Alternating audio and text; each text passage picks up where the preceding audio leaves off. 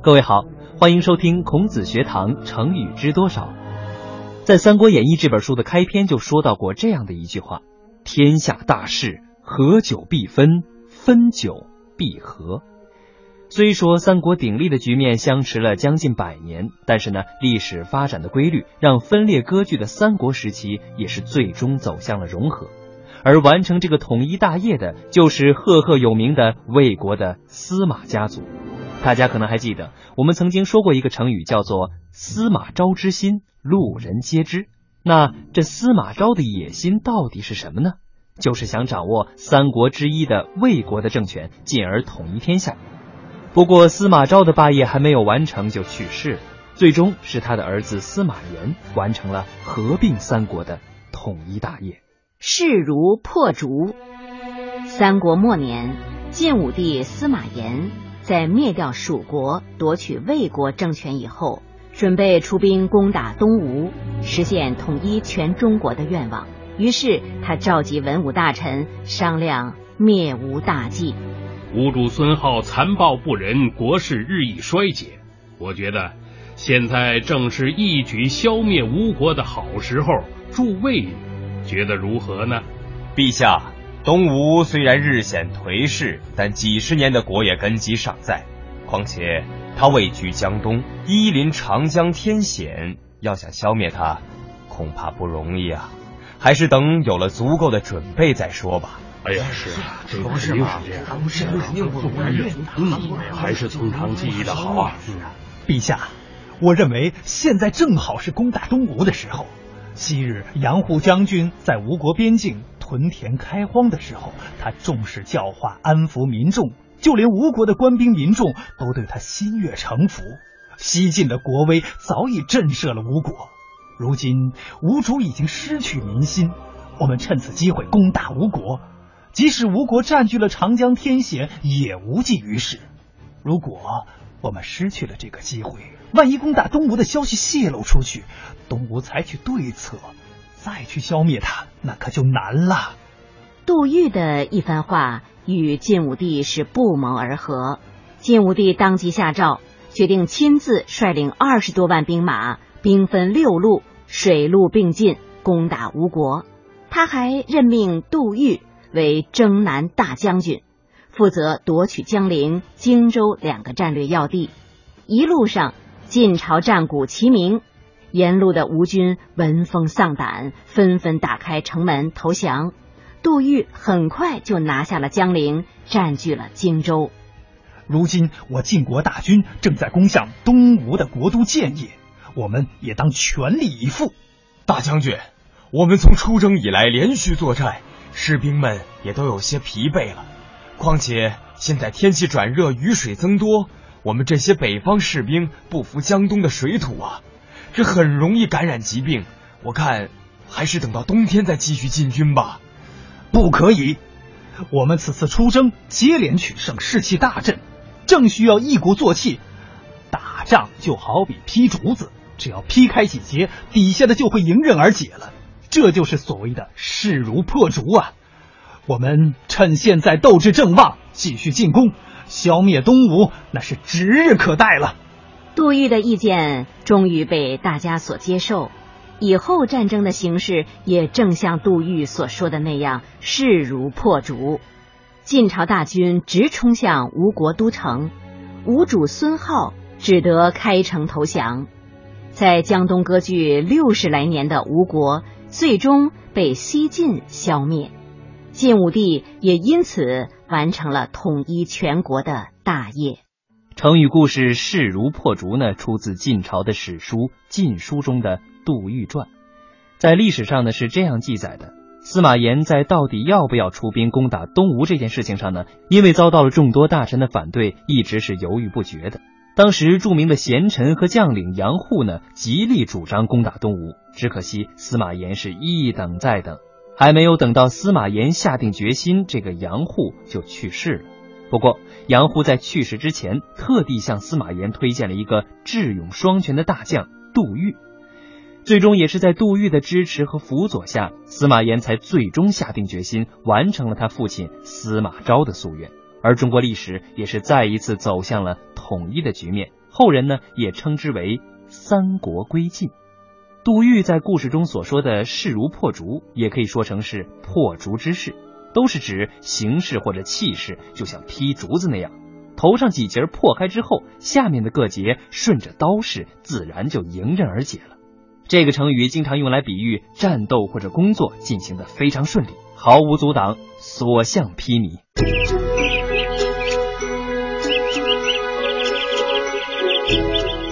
春眠不觉晓，处处闻啼鸟。夜来风雨声，成语知多少？成语知多少？让我们一起欢度快乐的成语时光。风声鹤唳，草木皆兵。西晋末年，由于晋王朝的腐朽统治，北方少数民族纷纷起来反抗西晋王朝的统治，最终西晋王朝被推翻。西晋皇族逃亡到长江南岸，建立了东晋。从此，中国历史进入了东晋和北方十六国的对峙时期。在北方。势力强大的前秦曾经一度统一了黄河流域，秦王苻坚雄心勃勃，准备挥师南下攻打江南的东晋。自从我继位以来，将近三十年了，现在四方都已经平定，只剩下南方的东晋还未征服。我想亲自率军攻伐东晋，众卿以为如何啊？大王，东晋君臣和睦。内外同心，又具有长江天险，恐怕不容易取胜啊！春秋时的吴王夫差和三国时的吴主孙皓，他们不都具有长江天险吗？最后都落得亡国的下场。现在我有近百万大军，即使把马鞭都投进长江，也足以截断江流，还怕什么天险？但是很多大臣都反对出兵伐晋，这让苻坚心里不太高兴，一时之间也没能做出决定。苻坚命令大臣们退下，只留下弟弟苻融，准备跟他单独商量。大王，依臣之见，目前伐晋有三大困难：一是时机不利，二是东晋朝内团结无机可乘。三是我军连年征战，将士疲劳，百姓负担沉重啊！他们都不愿意打仗。刚才大臣们所说都是言之有理，希望陛下能够采纳他们的意见。哎呀，弟弟呀，我还以为你会大力支持我呢，没想到连你也反对。我有精兵百万，军资武器堆积如山。如今趁着节节胜利的大好形势，去讨伐垂死挣扎的东晋，还怕不能取胜吗？苻坚执意不听芙蓉的劝告，还是决定出兵。他下令八十多万军队分成三路，水陆并进。苻坚更是亲自率领主力部队，以芙蓉为先锋，从长安出发，浩浩荡荡的向东晋进军。很快便与东晋军队在淝水相遇了。报告大王，不好了！我们的二十五万先锋部队在寿春一带被晋军突袭，损失惨重，大将被杀，士兵死伤万余啊！什么？带我去城楼上看看。哎呀，这晋军队伍严整，士气高昂，怎么能说晋军兵力不足呢？哎呀，我真不该轻举妄动啊！出师不利，让苻坚非常惊慌，就连对面山上的草木也被苻坚误以为是晋兵。于是他命令部队靠淝水北岸布阵，企图凭借地理优势扭转战局。大王，晋军将领谢玄派人送来战书。他说什么？谢玄说，大王靠水布阵是因为兵力不足，所以想打持久战。如果能让晋军渡过淝水，我军肯定不是晋军的对手。哼哼，这个谢玄真是不懂作战常识。我何不将计就计，利用晋军忙于渡河的时候，给他来个突然袭击，攻其不备。苻坚于是欣然接受了晋军的请求。谁知后退的军令一下，因为前日战败，士气低落的秦军以为大王是真的撤兵，马上就像潮水一般溃不成军，而晋军则趁势渡河追击，大败秦军。失魂落魄的秦军狼狈撤退，一路上都不敢停留，连听到树林中风的声音、鹤的叫声，都以为是晋军追来了。苻坚自己也中箭负伤，逃回洛阳时，仅剩下十多万兵力了。刚才我们听到的前秦王苻坚和东晋之间发生的这场战争，就是历史上著名的淝水之战。东晋凭借着不到十万人的兵力就打败了八十万的前秦军队，也因此成为了中国古代历史上又一次以少胜多的经典战役。苻坚在历史上那可是一个武功赫赫、大度容人的贤明君主呢。但是可惜的是，他好大喜功，出兵伐晋呢过于草率，也没有对东晋的实力做出一个准确的评估，结果是被晋军一路追击，仓皇落败。成语“草木皆兵”或者“风声鹤唳”都是用来形容这种人心惶惶、疑神疑鬼的惊恐心理。两句成语呢，还经常连用，说成是“风声鹤唳，草木皆兵”呀。春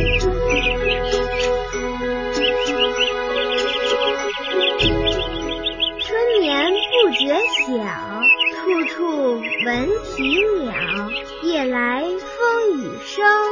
成语知多少？成语知多少？让我们一起欢度快乐的成语时光。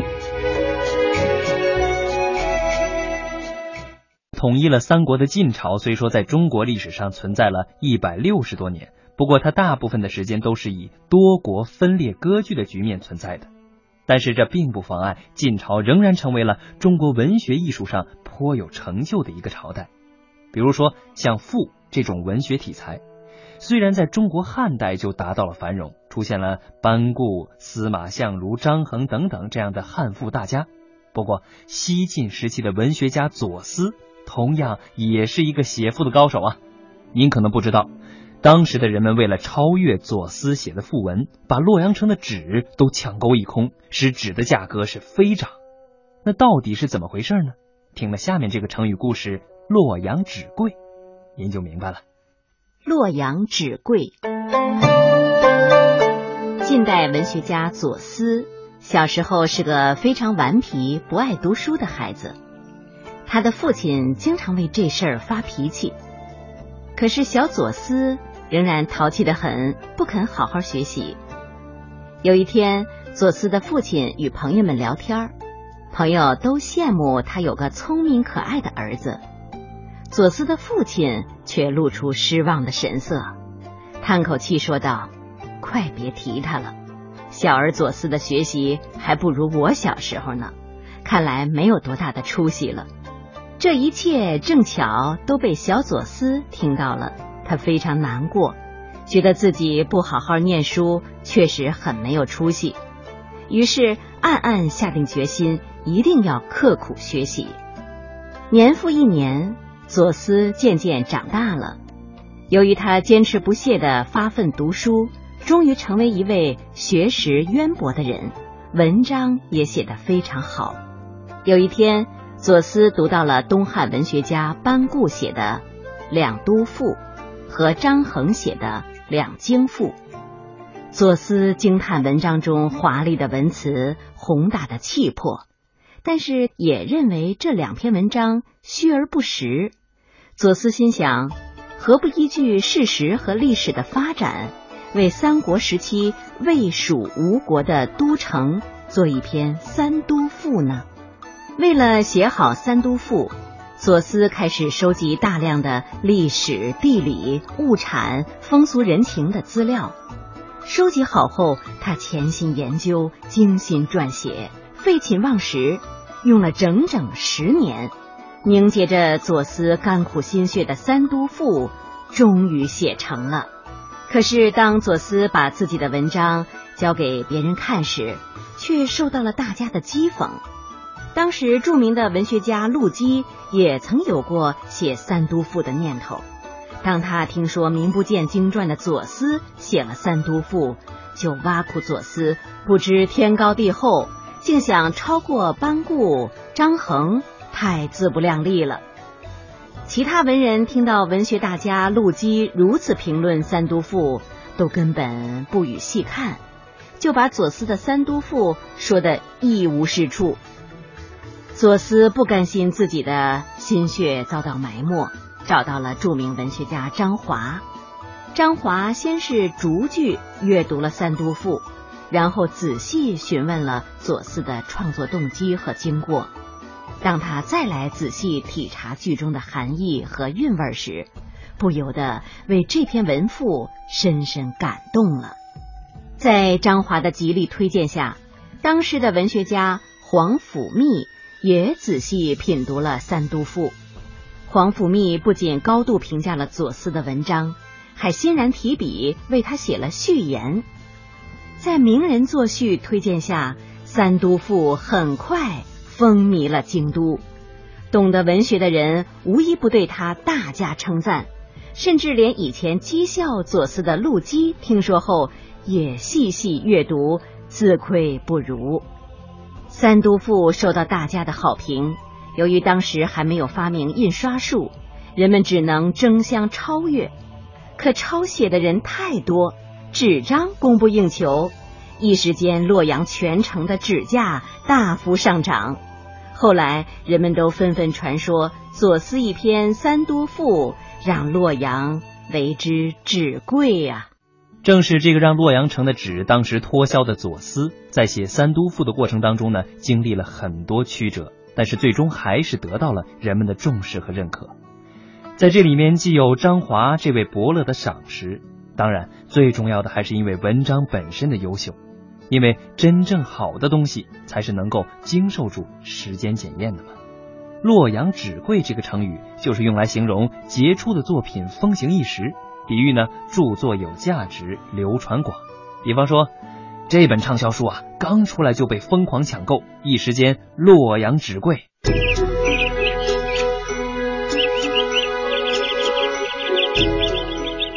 眠不觉晓，处处闻啼鸟。夜来风雨声，成语知多少？成语知多少？让我们一起欢度快乐的成语时光。中国的汉字不仅因为它方正的字形在世界语言当中独树一格，而且汉字书写的艺术书法那更是成为了中华民族的文化瑰宝。在东晋时期就出现过中国历史上最著名的书法家王羲之。王羲之的书法那绝对称得上是冠绝古今，他最著名的作品莫过于被称为天下第一行书的《兰亭集序》了。要知道，在唐太宗的时候，《兰亭集序》就被视为国宝。唐太宗还号召全天下都临摹他的字体，也让他的书法代替了汉魏时期的笔法，成为了书体正宗。一直到现在，我们很多人练习书法都是以王羲之的字体作为范本的。入木三分。